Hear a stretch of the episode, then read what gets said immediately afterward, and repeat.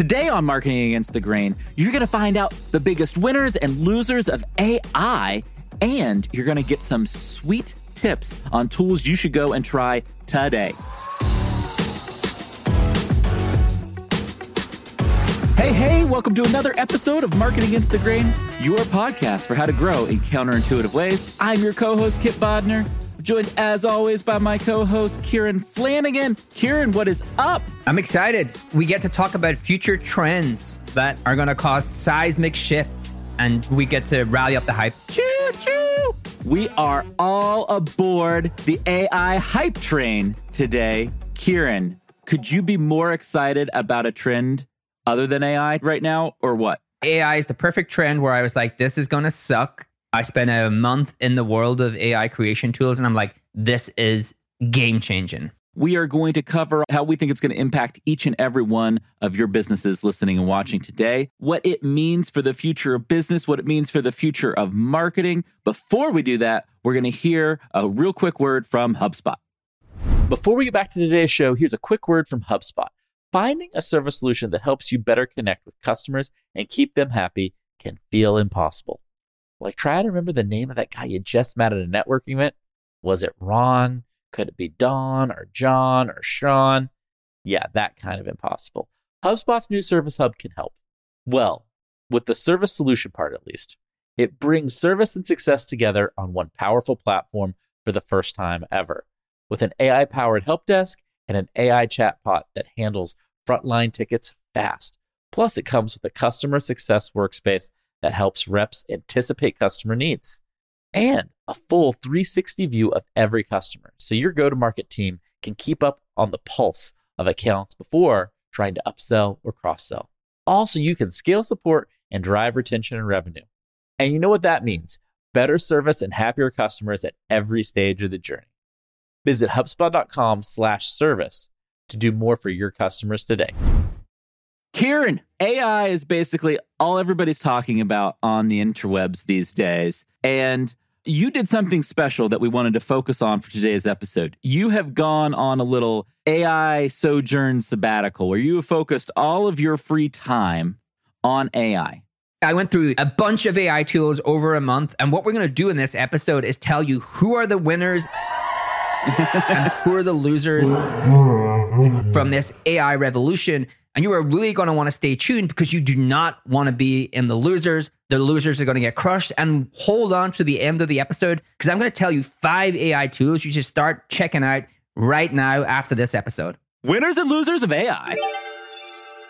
So I would love to kick off for everybody listening. We're going to break down today kind of key AI use cases, where we think it's going to go in the future, business impacts. You are going to want to stick around and hear every single minute of this. This is a very important topic. I would love for you to start with what'd you learn? Like, give us the overview of going down the AI rabbit hole for the last month. I'm going to go all the way back to the start and give you like a really interesting snippet about the company that somewhat has started the AI explosion in terms of like the media creation tools. Yeah. So OpenAI, a company founded by I thought Sam Altman. Did you know Elon Musk is one of the founders of that company? I did not know Elon was a founder of OpenAI. Right. That's wild. What I love about Elon is he's very clear on like, hey, there are a few things that are key to success in business and all of my businesses. And AI is one of them. He needs it for self driving. He needs it for SpaceX. He needs it for all of his businesses. And he's heads down in this space, which is crazy to me. What a run. If he turns Twitter around, like not many people are going to come close to the kind of companies. Because I think OpenAI is going to be one of the most profitable companies on the planet. So let me tell you why. OpenAI launched a API to everyone to use. They launched a model called GPT 3. Mhm. I talked to a founder recently who's like an ex AI, I'm not going to say what company, but worked in AI for a company and was telling me like that model, it's being used for text. It's starting to be used for video and audio. It can be used for anything. He started telling me some of the different examples of how you could use that AI model. I am not going to tell our audience because you will freak out. Super freak out. Come on, you got to tell them at least one. Tell them at least one crazy example. Okay, I'll get you one. So I thought it was mind blowing. Uh, he was like, imagine a future where you can prompt the AI to create some sort of virus. It basically allows everyone to create biological warfare because you don't actually have to understand how like it's created. AI can do that for you, right? Same kind of model, prompts, want something, AI can take the data and then can reconstruct it. And I was like, I'm here like trying to write some blog posts. you know, I hadn't thought about all of the other things that are going to happen. And so they launched that. And then there's just been this explosion of tools. Jasper got a lot of funding recently, doing a lot in the writing space. But actually, I tweeted out, hey, I'm doing this thing. And everyone was hitting me up with tools. It's like everyone's got an AI tool. Yeah. Every person was a founder with an AI tool. There's another one called Lex.page that I really do want to get access to. A guy called Nathan Baschez Hopefully, I'm pronounced that right. He is the founder of Every, but they had over 25,000 users in 24 hours. So, what have I learned? Okay, AI is really good. I went into this with like, this is going to be pretty sucky. Like, I'm not going to want to use any of this content. It's going to just regurgitate surface level best practice. And I was really wrong, right? If you want to create educational content, it's probably 80% of what you need. And it's going to be 100% pretty soon. And there was a great thread. I shared it with you Kipp where this Twitterer created a Twitter thread all about productivity hacks, all AI content, and it's his most successful post to date. Wow. Well, you I've started thought, to use some of you them know- too, but you've done the deep dive, so I wanted to get your take. My take on all of this is that this is moving crazy fast. So fast. So, a few things here. First, I want to make a few bold predictions for the future. My bold prediction for the future is OpenAI has the potential to be as big as Amazon Web Services as a business Yes. because it is not a little engine for how you do like text and video AI. It is how you will build the entire AI layer of the internet and of the world. And it has the potential to be as big or bigger than Amazon Web Services. So that is bold prediction number one. Bold prediction number two, just for folks like 10 years from now, Elon is going to have 10 times more money. like you don't realize yet the amount of money and impact this one person is going to create in the world. We'll have some more bold predictions across the pod, but those are two bold predictions I want to start us out with. But again, my usage, Kieran, which has been less than yours, it is I've been shocked at how much better stuff is getting like week to week, month to month How fast it's moving. and how usable things are. And I think for everybody listening and watching, artificial intelligence is, I think, the perfect example where technology is going to outpace humans' ability to learn and adopt. right. And the core barrier to AI adoption and AI proliferation is not going to be technology very soon. It is going to be humans' ability to get their head around this very new way of doing things. Right. And I think that is a very, very important thing. And you know why that is a very important thing? Because that creates asymmetry in a market. And asymmetry means when some people have the ability to do very different things than the majority. And if you are on the early adopter curve of these tools and you are using it to save money, create better content, tell better stories, th- these are a lot of the marketing use cases, right? You're going to be able to get far better results for far less money than you have historically. And that is going to allow your business to grow and accelerate in a much, much faster and a much different way than your competition. Right. And if you take nothing away from this podcast, is like you have a new unfair advantage. AI is going to be a new unfair advantage for people who embrace it and find the core use cases in their businesses today to take advantage of it. So this is the two things I wanted to get into because I actually have a different point of view on unfair advantage. So I want to get into the winners and losers of actually using these tools, which I think is the most important thing and our Yes. listeners are going to really care about. So the winners, the winners are going to be established websites and people who are really early adopters of AI and can build a presence for their brand much quicker than anyone else and are going to be really hard to displace. I think what are the losers are going to be the laggards. They're going to lose worse than ever. Yes. They are going to lose because they do not have the domain authority to outrank the established sites, and they're going to lose because they're going to be way, way behind in how you actually use these AI tools. Before they know it, these other people have stolen so much of the market that it's going to be way, way harder to catch up. Kieran, you and I disagree on a lot of things. This isn't one of them. I could not agree with you more here. What he is saying, everyone, is that there's going to be a higher polarization of winners and losers in the AI generation. That the companies that adopt AI quickly, as well as companies who have a lot of authority already on the internet, are going to win, and everybody else is going to lose. Right. And so as you think about your business, think about, oh, I have an unfair advantage. I have a lot of authority. How can I build on that? Or I don't, but I understand the future of AI and I need to get started today to start building that authority in a more rapid way because I don't want to be a loser. I don't want to be on Right. the losing end of this situation. We are giving you secrets today Like this is the one thing you can do to transform the future of your business is understand how AI and these tools that are available and good to use today. And Kieran is going to give us a few of the ones he thought were really good pretty soon on today's show can transform how you execute work for your business. And I want to give the one takeaway that you should uh, if you're on youtube you got something really awesome there. Yeah. so if i'm listening to this episode like what is the thing i should really take away? What is the thing i should obsess over? Here's what it is and think about this repeat this to yourself. Mastering prompts. Oh, I love this. you talked about it earlier on Kipp. How do we find our unfair advantage if ai is going to level the playing field for everyone? Like we really love to think about what's our unfair advantage. Maybe in the past your unfair advantage is you can hire the best writer i can hire the best podcaster i can hire the best person to create scripts for my youtube channel. Like it's going to be pretty hard if ai is able to level the playing field and give you those things but it's really the prompts stupid right? It's the prompts. What do we mean by prompts? Kieran, I don't think everybody listening understands what you mean by prompt. Explain this process to everybody because when you and I started talking about this, it literally kind of blew my mind open. And I want to make sure everybody else gets the importance here. right prompts are coding for creatives Oh, say it again. Say it again. That is a really important thing. prompts are coding for creatives. Like this is the coding for creatives. This is the coding that they're going to have to learn. Prompts are how you actually tell the AI what you want. Tell the AI you want something boring, non-differentiated. You will get back something boring and non-differentiated. Tell someone you want differentiation, creativity, a killer idea. The AI is going to give you amazing content that you can then build on. You can now spend much more of your time making that content 10x better.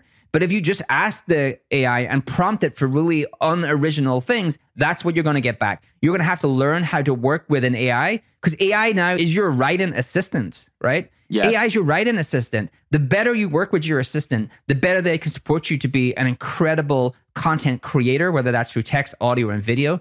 And that's what really struck me when I was going down here. here. Is like I was really learning how to tell the AI what I wanted, and I was just like, I'm just telling it to give me like a really boring article, or I'm telling it to give me a really boring outline. Like, how do I like prompt it to give me something really differentiated? I got into like, but I got into like just to test like how I can do this. Like all of the most difficult things that have happened in human history that cause very tribalism. Like, why did this country invade this country? Why did Yeah. And I got AI to answer those things.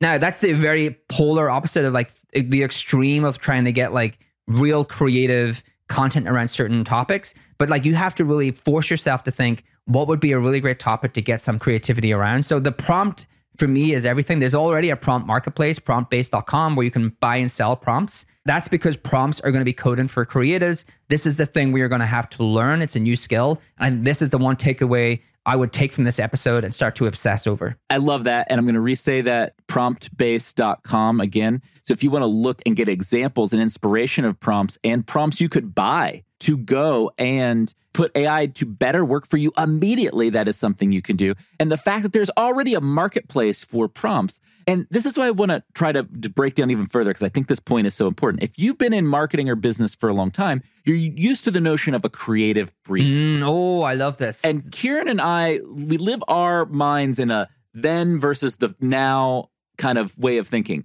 It used to be a creative brief, it's going to be prompt. Like that's how you want to think about it. Mm. I love it. It used to be, oh, I want to make a great brand campaign or I want to have a great website. Oh, I need to write a very good and clear creative brief outlining who my audience is, what I'm trying to achieve, what are these humans going to work on, and what are they working towards. Now, a prompt is doing that, but doing it for a machine instead of a human. So it's something that you already have the base skills for, but you are trying to do it in a new way for a different way of doing things, doing it for a machine versus doing it for a human. So anytime right now, I would challenge you, anytime you are working on a creative brief in your company, think about should that creative brief be for a human or should it be for a machine? Mm, that's great. Right? Like if you want to start transforming how you do this work, that is how you do it. If you could even just take 10% of your creative briefs and move them from humans to machines, you're going to go much faster and much cheaper. A good litmus test if you're sitting there and you don't know how to decide between those things, whether I have to have a human do this or have AI do this, Oh, love this. then you don't know what you need to know.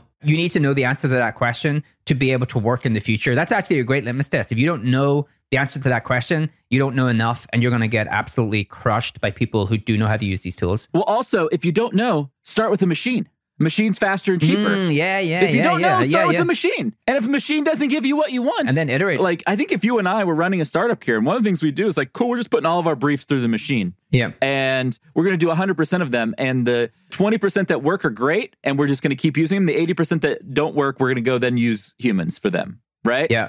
Machine first, humans second. And then we're going to shift that percentage over time to make that more and more effective. That's how I think about the writing, actually. Go through the AI first, and the human is the kind of sugar on top. yes. Like that's what I was thinking is like, you know, if you think about creating a piece of content and 100% of what goes into that, the ideation, the outline, the research, and then the writing, Mm-hmm. because the first three take so much time, you kind of skimp a little bit on the writing. Now you can actually spend all your time on the writing because you have the ideation, you have the outline, you have some substance in there that you can build from. So it should make, I think it will make some content 10x better. I do think it will, for a time, saturate the internet with the same content. Mm-hmm. I think we're going to see a huge increase in just like cookie cutter content.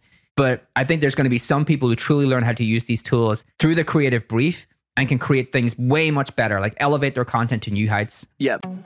Going back to our winners versus losers framework, you're arguing that writers are winners here. I think writers are because winners. they're going to get to spend their time doing better, more interesting stuff. And so I'm going to ask you a question that I think all of our listeners might be thinking right now. A lot of people listening have teams of writers in their company who are doing this work. Do you think all of those teams should have access to at least one AI tool to improve their writing? Yes or no?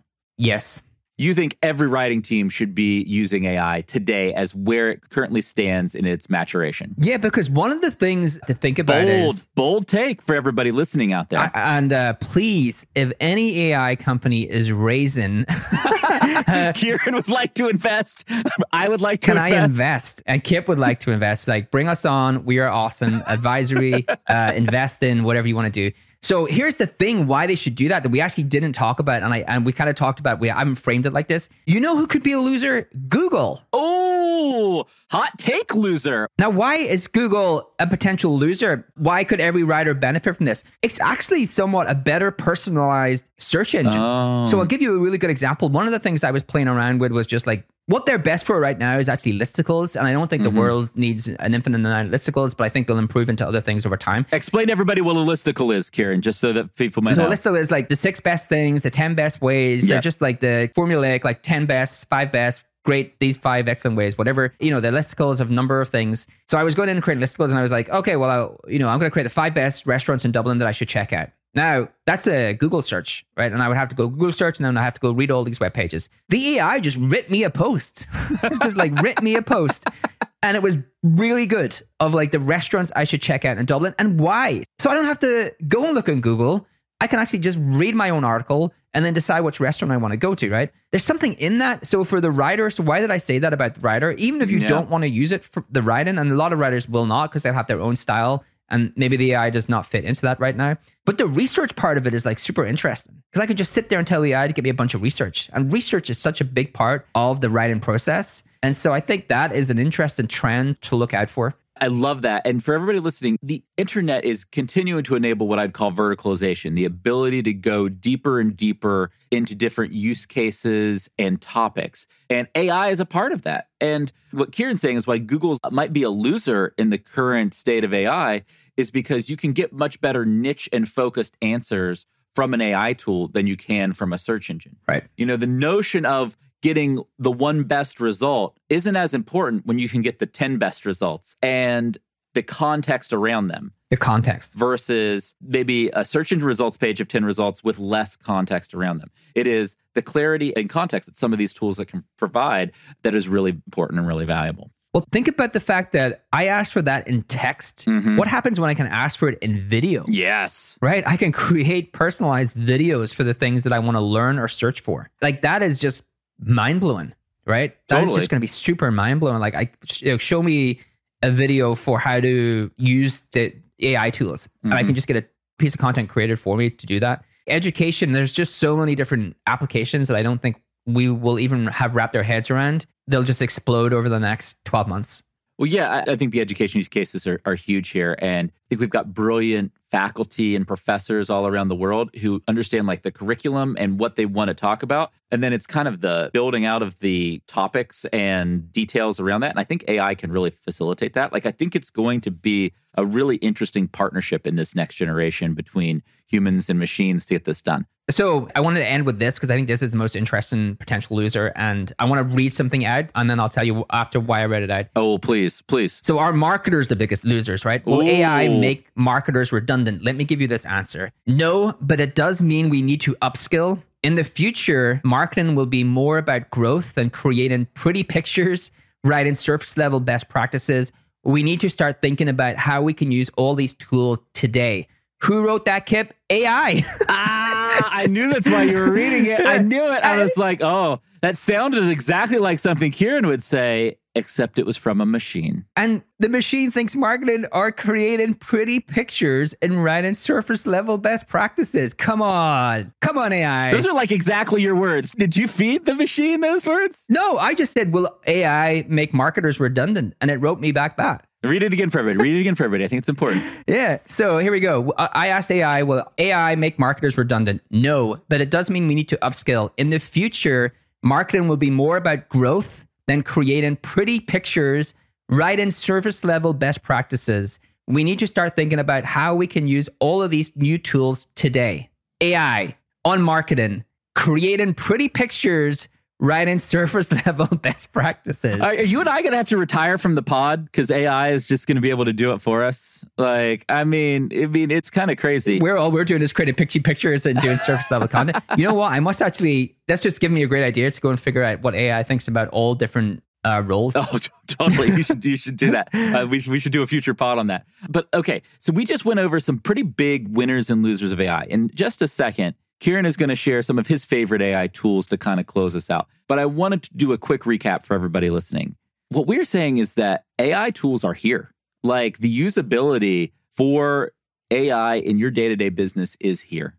And there are some big winners and big losers. And again, we think the biggest winners are those companies who are incumbents and those companies who adopt AI early to build their authority online, to build their audience, and help build their community online. Those are common themes of this show and of this podcast. And AI is an accelerant to that, not a distraction from that. And we want everybody to understand that. And this is a fast, fast changing landscape. There are going to be new tools and new use cases all of the time and understanding where to focus and mapping AI to the core parts of your business that you're really focused on investing in is going to be an important part of how you succeed over the next 12 to 24 months.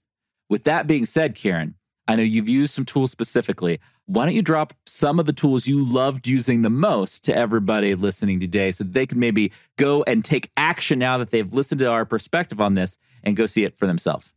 Right. I'm going to give you six. And Ooh. again, this whole episode has been very pro AI. So do not come at me tools. We've been very pro. I will tell you, they all seem very similar. Very Yes. similar. Now, I think where they differ is in some of the templates. Some of the AI is better in the more established companies and the interface. Some of them really need to figure out their interface because some of it is like really uh, not that easy to use.